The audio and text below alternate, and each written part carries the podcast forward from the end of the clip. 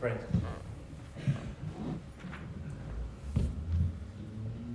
Father, this morning, as we approach the new year, grant that we may desire you, and desiring you, seek you, and seeking you, find you, and finding you, be satisfied in you forever. Amen. If you have your Bibles this morning, uh, turn to Psalm 20.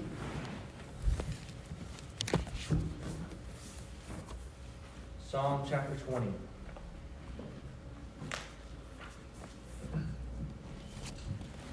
This morning is a, kind of a strange morning. It's a weird schedule. The, having church the day after Christmas, uh, and talking to several other pastors in the area, everyone agrees this is the weirdest Sunday. Uh, Christmas is on a Sunday, it kind of feels right. You know, you gather to celebrate the birth of Christ when uh, you have a almost a full week from the Sunday before Christmas until Christmas, it feels like it's too long. And then you meet the day after, and it's uh, the Christian version of a Christmas hangover. That it's just it's a weird it's a weird day. It's a weird Sunday. So we while we still celebrate the birth of Christ, we also look forward to the new year. And I think the psalm is going to help us do that. So Psalm 20, starting in verse 1. To the choir master, a psalm of David. May the Lord answer you in the day of trouble. May the name of the God of Jacob protect you. May he send you help from the sanctuary and give you support from Zion. May he remember all your offerings and regard with favor your burnt sacrifices. May he grant you your heart's desire and fulfill all your plans. May we shout for joy over your salvation and in the name of our God set up our banners. May the Lord fulfill all your petitions. Now I know that the Lord saves his anointed. He will answer him from his holy heaven with the saving might of his right hand. Some trust in chariots and some in horses, but we trust in the name of the Lord our God. They collapse and fall, but we rise and stand upright. O Lord, save the king. May he answer us when we call. It has been a long few years, hasn't it? 2020, 2021 have felt like dog years. They had just gone for forever and ever and ever, both for this world and I'm sure for this church.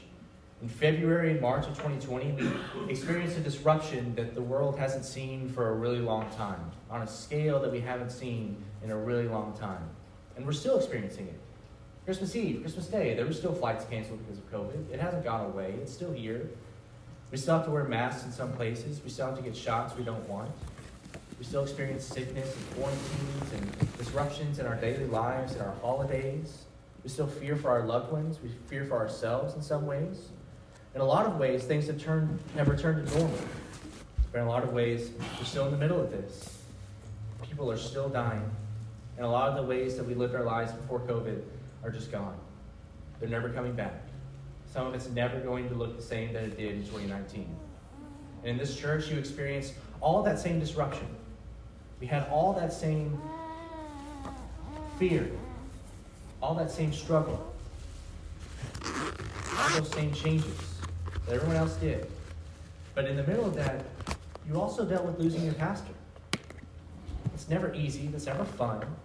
It's never something that you go through and think, oh, that wasn't really that big a deal losing one in the best of circumstances, going to a great church, retiring faithful in the ministry, having new opportunities.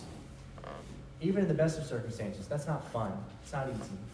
But losing one to bad circumstances, losing one in a way you wouldn't wish to lose one, that's even harder. That's even worse.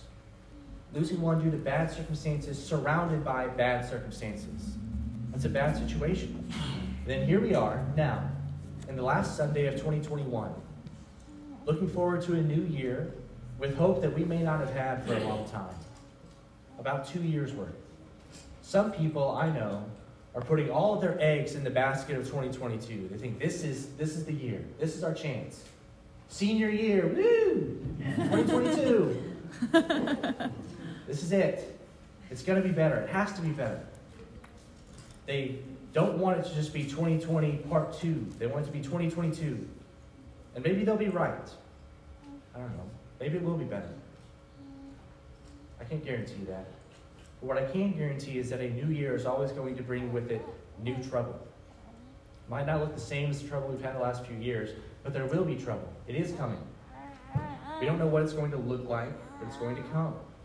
And when it comes, as it comes, as we prepare for it to come, I think that this psalm gives us a model for how to pray as we approach the new year, for how to approach times of trouble. In fact, it gives us three specific prayers for the new year of trouble. Let's look at the, the first three verses. May the Lord answer you in the day of trouble. May the name of the God of Jacob protect you. May he send you help from the sanctuary and give you support from Zion. May he remember all your offerings and regard with favor your burnt sacrifices. Selah. The first specific prayer we should pray as we approach the new year of trouble is for the Lord's presence. We should pray for his presence. By that I mean his focus, his attention in our lives. Not that he's ever distracted, not that the omniscient God ever has something that he's not focused on. He's infinitely and matchlessly focused on every aspect of all creation all the time because he's capable of that. But we should specifically pray for the benefits of his attention, the benefits of his presence, the benefits of his focus when it's directed toward his people as we approach the year of trouble. We should pray that he will answer. Verse 1 May the Lord answer you in the day of trouble. Your Bible may say, Hear. May the Lord hear you in the day of trouble. But the sense is the same here because God cannot hear without answering, He cannot answering without hear. Just as He knows all, He hears all, and He will answer. So we should pray that He will answer in the day of trouble. The ask here is that God is going to respond favorably to your prayer. That when you pray to Him, He is going to answer the prayer in the way that you asked Him. It assumes in the day of trouble, you're going to be asking God. You're going to be making requests of God. You're going to be turning to God that your first response at every moment is to turn to Him and hope and pray that He will answer you in what you've asked. We should pray that He will answer as a benefit of His presence. We should also pray that He will protect. May the Lord answer you in the day of trouble. May the name of the God of Jacob protect you. We should pray that by His name, by His faithfulness, He'll protect you, His sheep. When Scripture invokes God's name, it says, by the name of God, by the name of the God of Jacob. Most often it does so to remind you of God's attributes, of his being in a more specific way. It's reminding you of both his names and his titles because he's earned those names. He's earned those titles. He has acted, and therefore he is those things. It's reminding you of the times in which his name has been invoked, and then he has done something as a response to that. This verse refers to him as the God of Jacob which usually in Scripture is meant to call to mind both God's faithfulness to the people of Israel, who have not been faithful to him, his covenants to his descendants, both spiritual and literal, of Jacob, but then also his faithfulness to a people who are like Jacob, who are tricksters, who are not faithful, who do not follow him, who seek other gods. And yet God is still their God. He is still the God of Jacob. He is still the God of his people. In the name of the God of Jacob, pray for protection to the one who is faithful to his people, though they are not faithful to him. It's this God you are to pray for protection for in the day of trouble. That the God who has worked to protect in the past, he has been faithful to his people in Israel, that he will do so again. That the God who's a steadfast God of protection will act in accordance with his nature that he will be the God that he has been. That the God who protects a nation and a people and who are not worthy of that protection will continue to protect them anyway. Pray for his protection in the new year. Pray that he will help. Verse 2 May he send you help from the sanctuary. We should pray that he will help us. As we approach a new year of trouble, that is a simple and clear and easy prayer. It's maybe the simplest and most obvious ask in the entire list that we're going to see throughout this song. You could even argue that everything is under this wide umbrella of help. We pray to God for help, and He helps in these specific ways. But we should still take notice to continually ask God for help, because we are a needy people. We can do nothing on our own. We have no power, we have no strength, we have no might, we have no renown, we have no skills, we have no wisdom, we have no glory in and of ourselves. We are pretty helpless people on our own. And at some point, we have to grapple with that fact. We have to stop trying to do things in our own power. We have to ask for help. The psalm is giving you permission to ask the God of the universe for help. So do it. It's the easiest thing in the world. I can't do this, help me. Ask one who can help to help, and he will. David here, who wrote the psalm, is asking for help from the sanctuary. The help he desires isn't just generic help. He's not just shouting into the night for help. He's asking for help specifically from God, from the sanctuary. He wants help sent from God in heaven to the place where his presence dwells on the earth to David. It's a clear line of connection that all the help that David is going to receive is sent from God through the sanctuary to him. We don't have to care that much about the logistics of this, that we no longer have to receive help from some place where God's glory dwells on earth. The point here is that the help that David receives is help that comes from God. It's not help from anything else. We don't look to the government for help. We don't look to our friends for help. We don't even necessarily look to the church for help.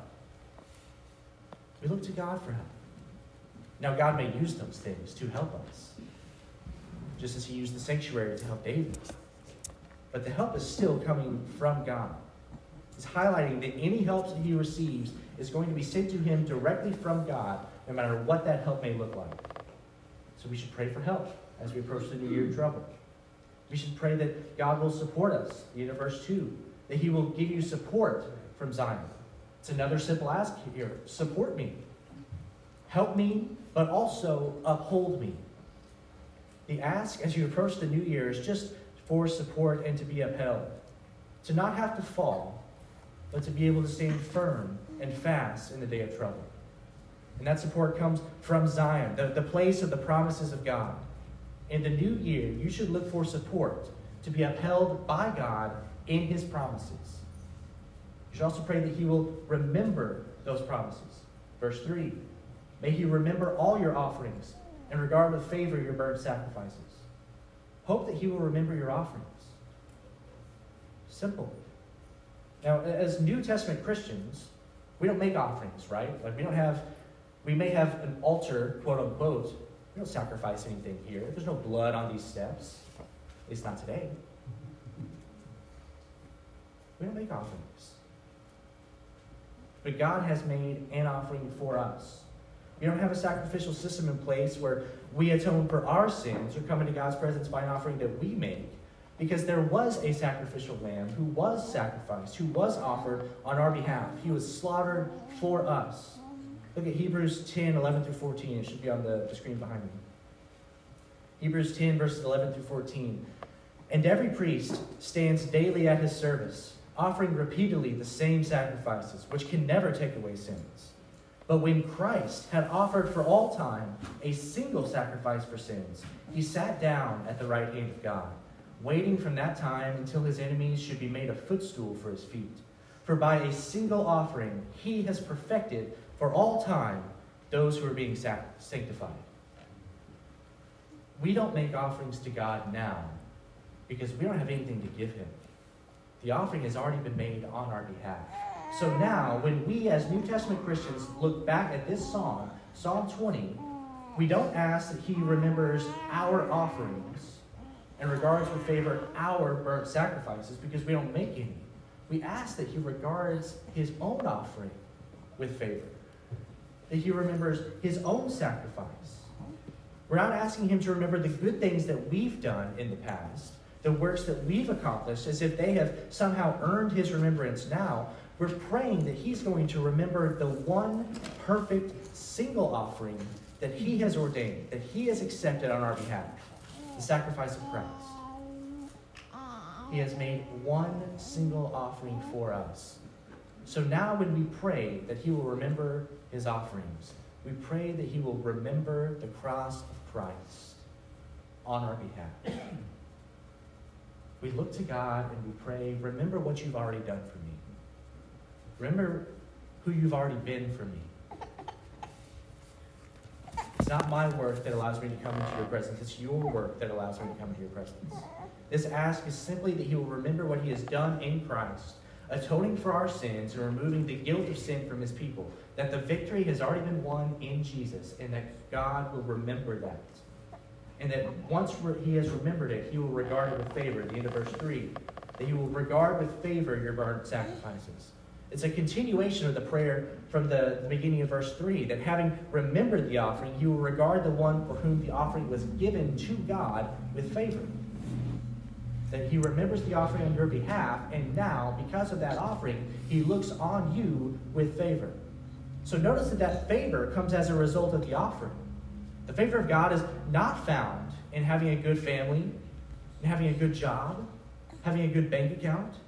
The favor of God's not earned by your obedience or your attendance here or even your personal holiness. You can be a really swell guy, and that doesn't mean anything when it comes to the favor of God. The favor of God is granted both in and through the atonement of Christ.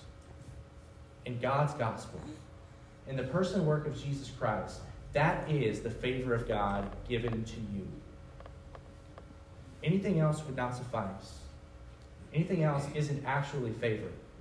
It's through Him that you can receive any sort of favor, any sort of grace, any sort of mercy, rather than the righteous wrath and judgment that you deserve. Because He's taken the punishment for your sins in your place. And it's in Him that the favor of God is granted to you. Because if you have Christ, you have an abundance well beyond anything you could ever need or ask for. If you have Christ, he has given his favor to you. A rich man with a loving wife and good kids and power and respect who lives out every dream he's ever wanted, all the fame he could ever ask for, but does not have Christ, has found no favor with God. He has been judged by God in what he's been given. But poor man, who never has a positive relationship with another human being, who's scorned by the world, doesn't have two nickels to rub together, never has any positive experience from the day he is born to the day he dies, and dies face down in a gutter. But he has trusted in Christ. He believes in the gospel. He has put his faith, hope, and trust in Christ's sacrifice on his behalf. He has found all the favor with God rather than the other. He has come down from his place justified rather than the other. He has received infinitely more than he deserves. He has the favor of God. Pray for the Lord's presence and all that comes with it as we approach the new year. The second specific prayer that you should pray as you approach the new year of trouble is for God's salvation. Pray for the Lord's salvation, verses 4 through 6. May he grant you your heart's desire and fulfill all your plans. May we shout for joy over your salvation, and in the name of our God set up our banners. May the Lord fulfill all your petitions. Now I know that the Lord saves his anointed. He will answer from his holy heaven with the saving might of his right hand. You should pray for the Lord's salvation this coming year. Pray that he will change hearts. Now, notice the, the placement of this verse because that's very important. It comes after God has already looked with favor upon the offering. So we're no longer looking at someone who does not have Christ on his behalf. We're looking at a person who is experiencing a completely different relationship with God. It's from this place of having trusted in the Lord and in his offering that now we can get to the desires of your heart. You don't start with the desires of your heart and then go from there into what you getting what you want. You start with the sacrifice of Christ on your behalf and the favor of God in that. And then through that, now we can start talking about the desires of your heart. Now we can start talking about God granting petitions. This verse, if you are familiar with your Bible, likely brought to mind for you another psalm, Psalm 37 4. Says, Delight yourself in the Lord, and he will give you the desires of your heart. Delight yourself in the Lord, and he will give you the desires of your heart. Now, both of these verses are very real promises. I'm not in any way going to erode the truth of those verses.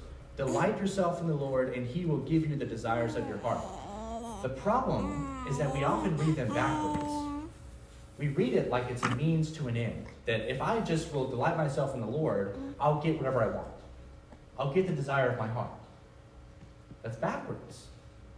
When you delight yourself in the Lord, the desires of your heart are no longer what they were. Like Scrooge, when he wakes up on Christmas morning, he's not the man he was anymore. Mm. What he wants is different. What he wants has been changed.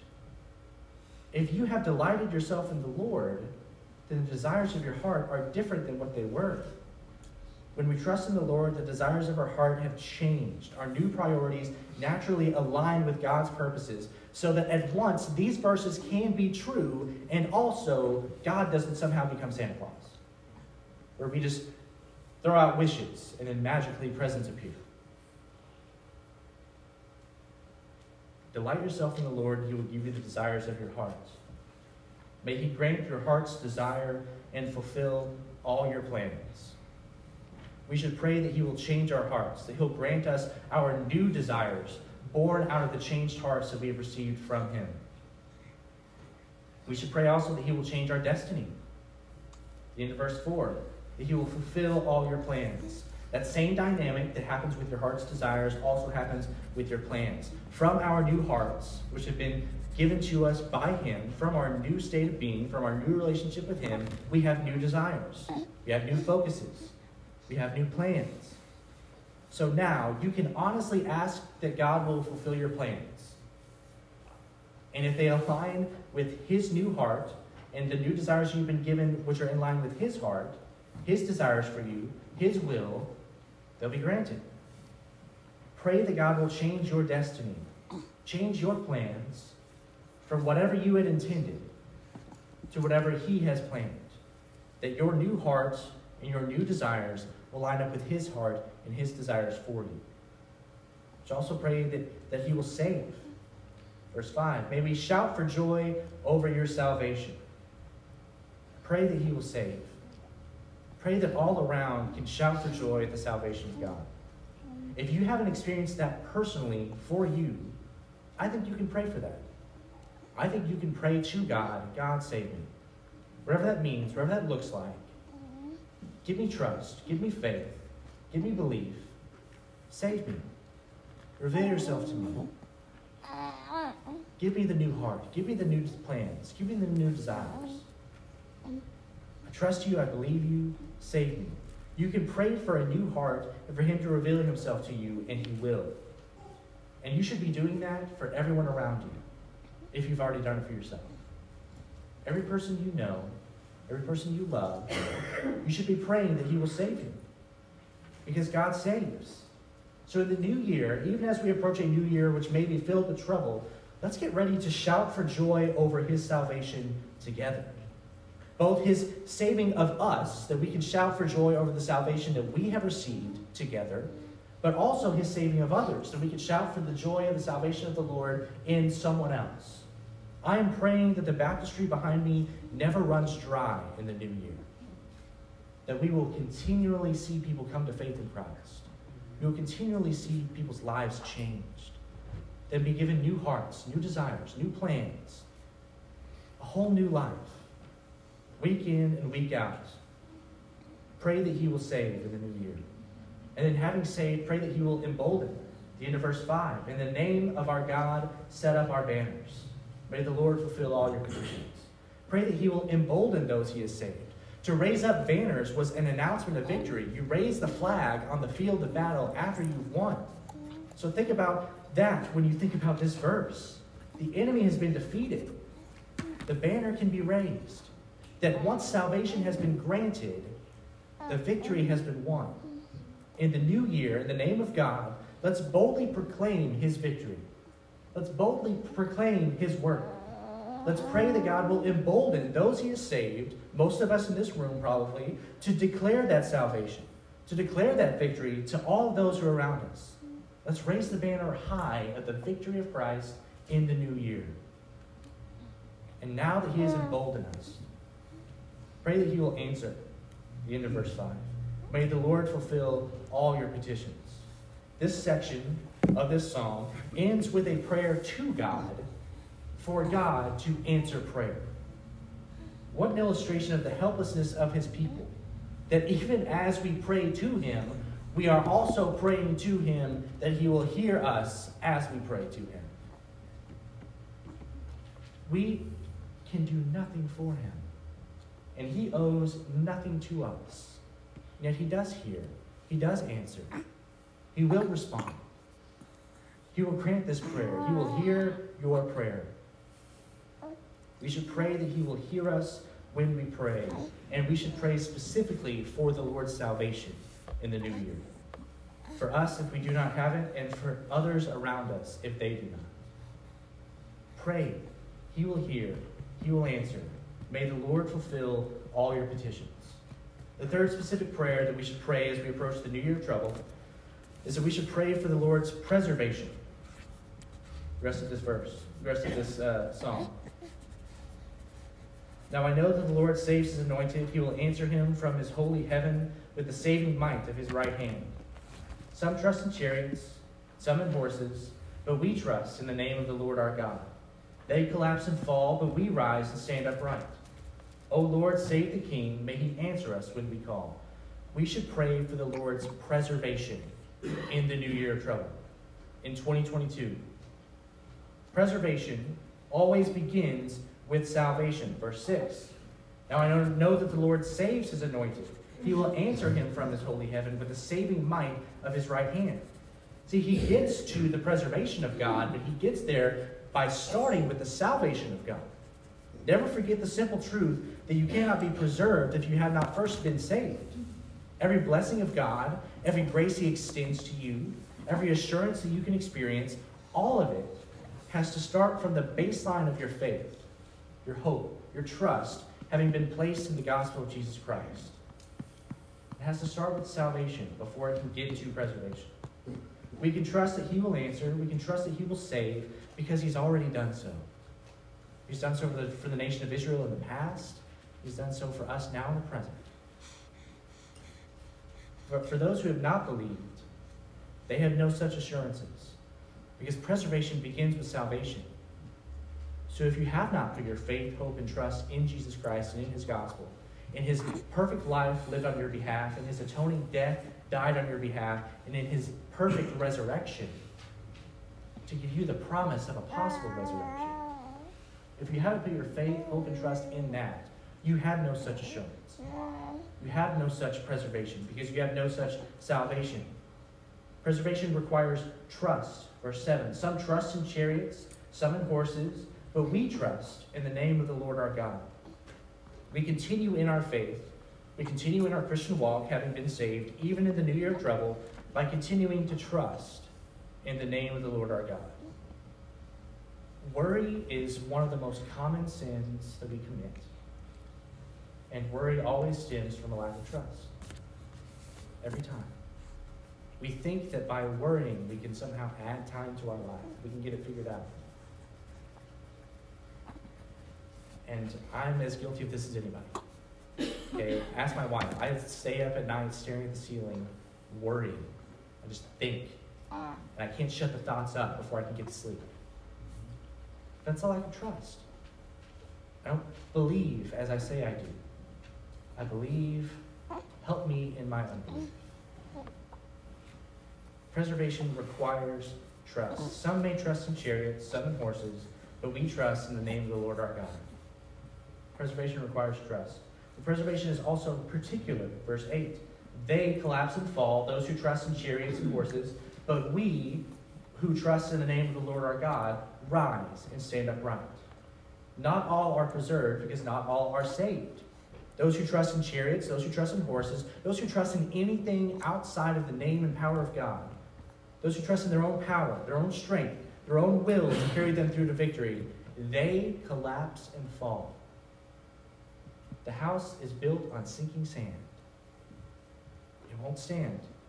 It won't continue to be upright. But those who trust in the Lord, those who have built their house on the rock, will rise and stand upright.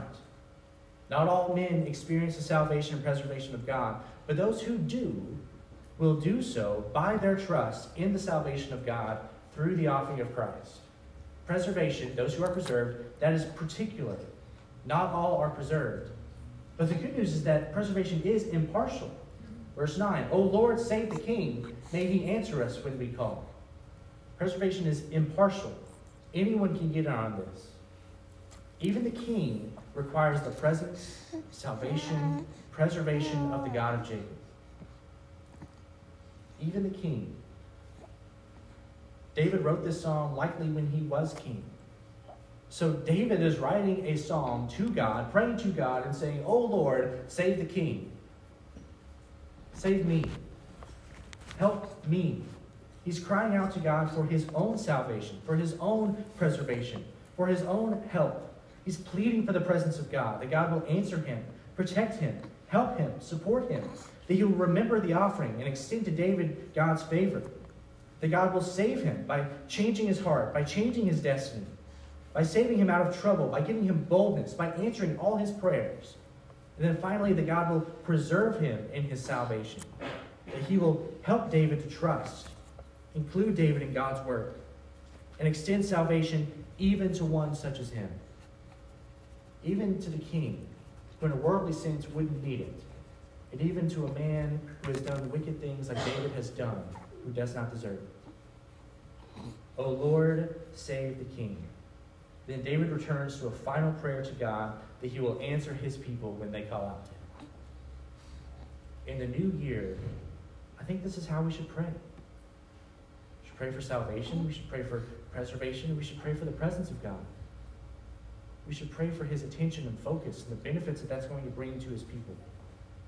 As we enter a new year, which will most surely bring new trouble, let's do so in this way. Let's do so with these prayers. Let's do so with this focus, this heart, this understanding. Now, today to close, uh, we're going to do things a little bit differently. Uh, as I've said the last few weeks, we, we usually sing at the end of the service, not just to give us something to do to fill the time until the service is over. We sing as a response. We've heard God speak to us through His Word, and now we respond in song. Today, we have heard God speak to us through His Word, through Psalm 20, and we're going to respond in prayer. We're going to actually pray this in the new year. So I'm going to walk you through it. It's okay. Don't be afraid. There's not anything weird going on. We are going to together pray this prayer to God in the new year. So, how that's going to work is I'm going to pray it, I'm going to personalize it out loud, and I'll leave a short pause. If you'd like, you can repeat that same prayer that I prayed. You don't have to do that. No one's making you. Everyone's head's going to be bowed, everyone's eyes going to be closed. You don't have to do it out loud. But I'm going to give you space to pray this psalm. I know people who pray the Psalms every day. They'll go through the Psalms, they'll find one, and then they'll personalize it and make that their prayer to God. Praying Scripture is a good practice to get into. So, specifically, as we approach the new year, after this sermon that you've heard, I'm going to give you the opportunity to do that as we close our service before we hear our final benediction and are dismissed. So, if you would, uh, close your eyes, bow your heads, and we're going to pray Psalm 20 together. God, answer us in the day of our trouble.